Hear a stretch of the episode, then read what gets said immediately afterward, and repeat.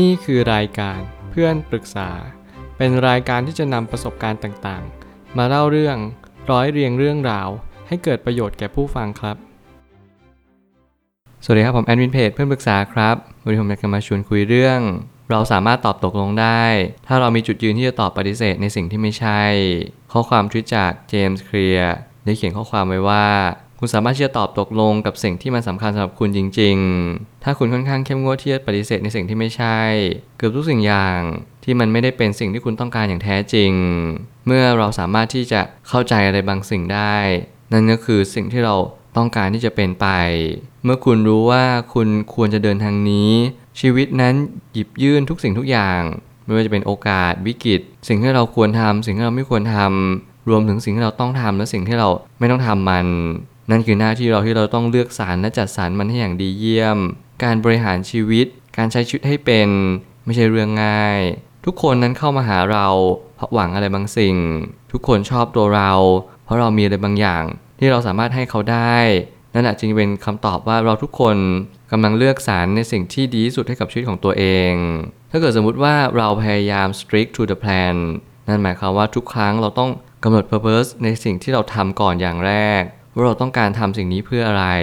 ผมเชื่อว่าใครหลาย ๆ คนเนี่ยอาจจะยังไม่รู้ว่าสิ่งที่สำคัญที่สุดในชีวิตของเรา ไม่ใช่การเลือกทางเดิน จะเป็นการรู้ว่าทางเดินนี้ ผลลัพธ์นั้นจะเป็นอย่างไร การเลือกทางเดินนั้นสำคัญ แต่การรู้ว่าผลลัพธ์ในการเลือกทางเดินนี้สำคัญกว่า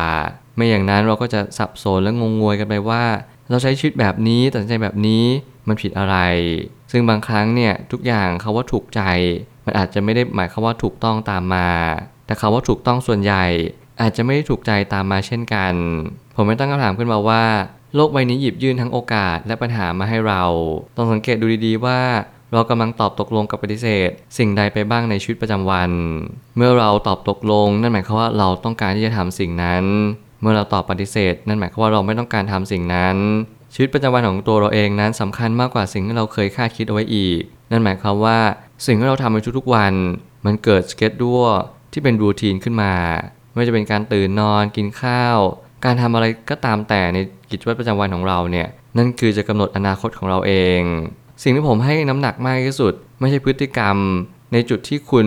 อาจจะมีความรู้สึกว่าเผลอเลอแต่ผมจะให้น้ำหนักที่สุดก็คือพฤติกรรมที่คุณทำซ้ำและทำสิ่งสิ่งนั้นบ่อยๆ ไม่ว่าจะเป็นการกินอาหารแบบไม่ถูกวิธี การตื่นนอนแบบไม่เป็นเวลา หรือแม้กระทั่งสิ่งที่ทำให้คุณรู้สึกว่า คุณไม่มีความสุข แต่คุณก็ยังเข้าไปในจุดๆนั้น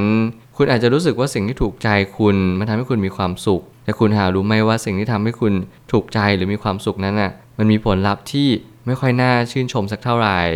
บางครั้งชีวิตเราก็ต้องเลือกทางที่ถูกต้อง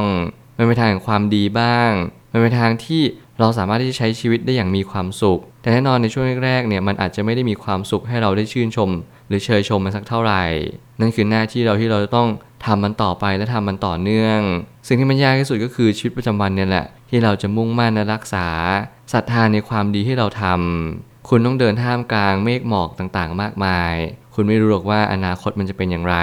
เพียงแต่ว่าวันนี้คุณเชื่อ คุณได้สดับตับฟังในสิ่งที่ถูกต้อง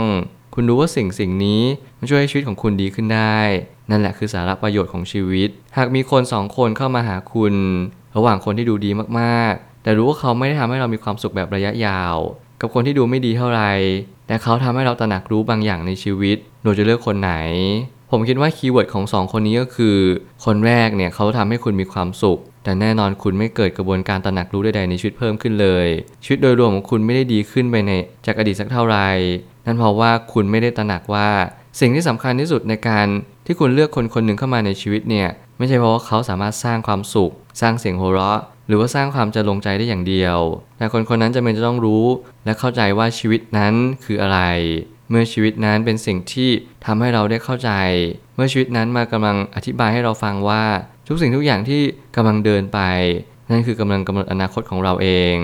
คนบางคนที่ดูไม่ค่อยดี แต่เขาสามารถที่ทำให้เราตื่นรู้ และทำให้เรารู้ว่าเราควรจะเดินไปทางไหน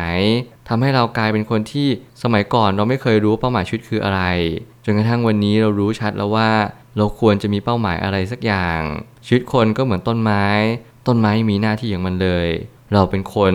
เราเป็นสิ่งมีชีวิต เรามีสมอง อันชาญฉลาดมากๆ แต่ทำไมคนหลายคนถึงไม่ได้เสาะแสวงหาเป้าหมายชีวิตกันสักเท่าไหร่ นั่นก็เพราะว่าเราไม่รู้บอกว่าสิ่งที่สำคัญไปกว่านั้น นั่นก็คือจุดมุ่งหมายในการมีชีวิตอยู่ ถ้าเรามีความหมาย ถ้าเรามีเป้าหมาย เราก็จะสามารถเดินไปทางนั้นได้อย่างราบรื่นมากยิ่งขึ้น ชีวิตไม่มีผิดหรือถูก มีแต่ทางที่เราเลือกที่จะเดินไป มันบ่ายหน้าไปยังทิศทางใดกันแน่ วันนี้เป็นวันที่เราต้องตัดสินใจเลือกทางเดิน เราจึงจำเป็นต้องใส่ใจให้มากเป็นพิเศษ ถ้าเกิดสมมุติว่าผมกำลังพูดในแง่มุมที่มันค่อนข้างเป็นนามธรรม นั่นคือชีวิตไม่มีผิดหรือถูก ผิดหรือถูกนั่นคือสิ่งที่เรากำหนดค่าขึ้นมา และทุกครั้งที่ผมกำหนดคำนิยามว่าถูกต้อง นั่นหมายความว่าทางนั้นเป็นทางเพื่อความสุขอย่างแท้จริง เมื่อคุณปลูกต้นไม้ต้นหนึ่งผลลัพธ์ก็ย่อมออกมา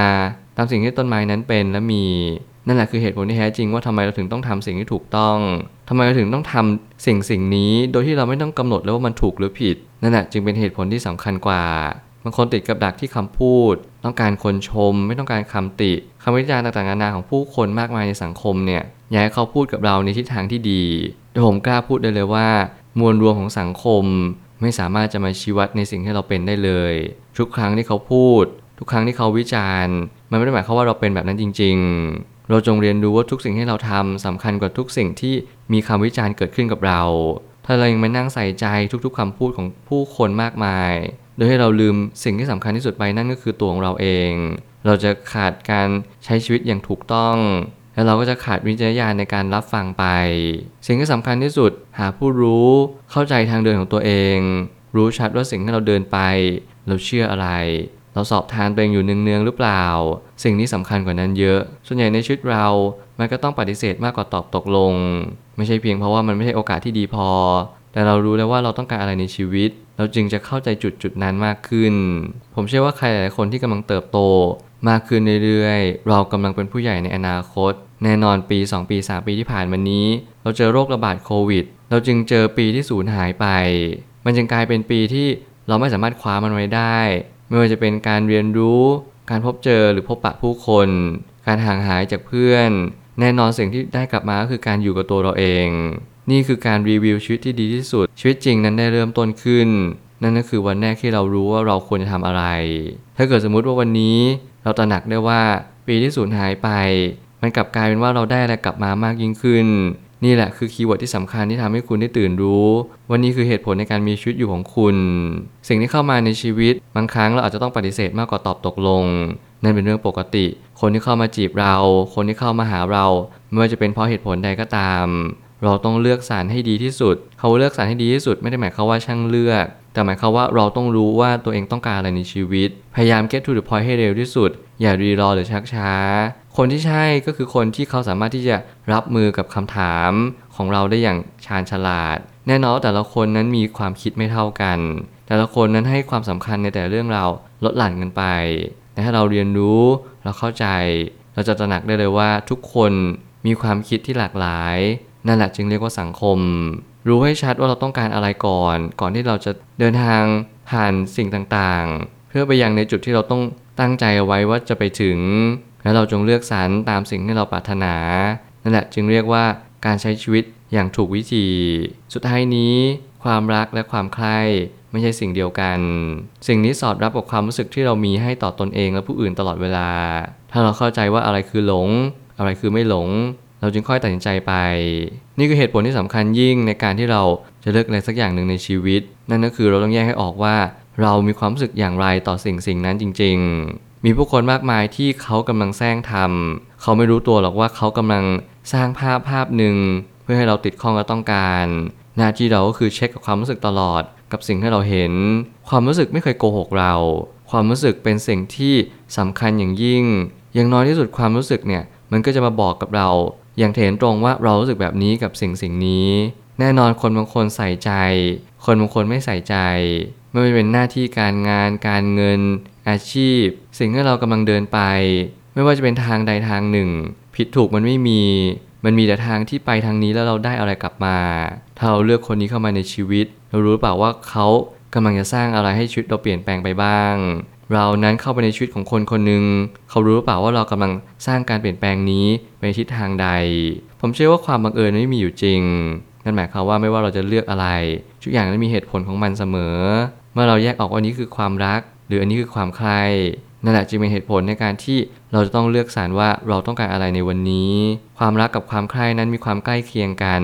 แต่มันมีความแตกต่างอยู่ จงแยกให้ออกเรียนรู้ให้เร็วชีวิตเราจะได้ไม่เสียเวลาไปนาน เพราะเวลาเป็นทรัพยากรที่มีค่าที่สุดบนโลกใบนี้จงใช้มันให้ก่อเกิดประโยชน์มากที่สุด ผมเชื่อทุกปัญหาย่อมมีทางออกเสมอ ขอบคุณครับ รวมถึงคุณสามารถแชร์ประสบการณ์ ผ่านทาง Facebook Twitter และ YouTube และอย่าลืมติด Hashtag เพื่อนปรึกษาหรือ f r ร e n d t a l k ด้วยนะครับ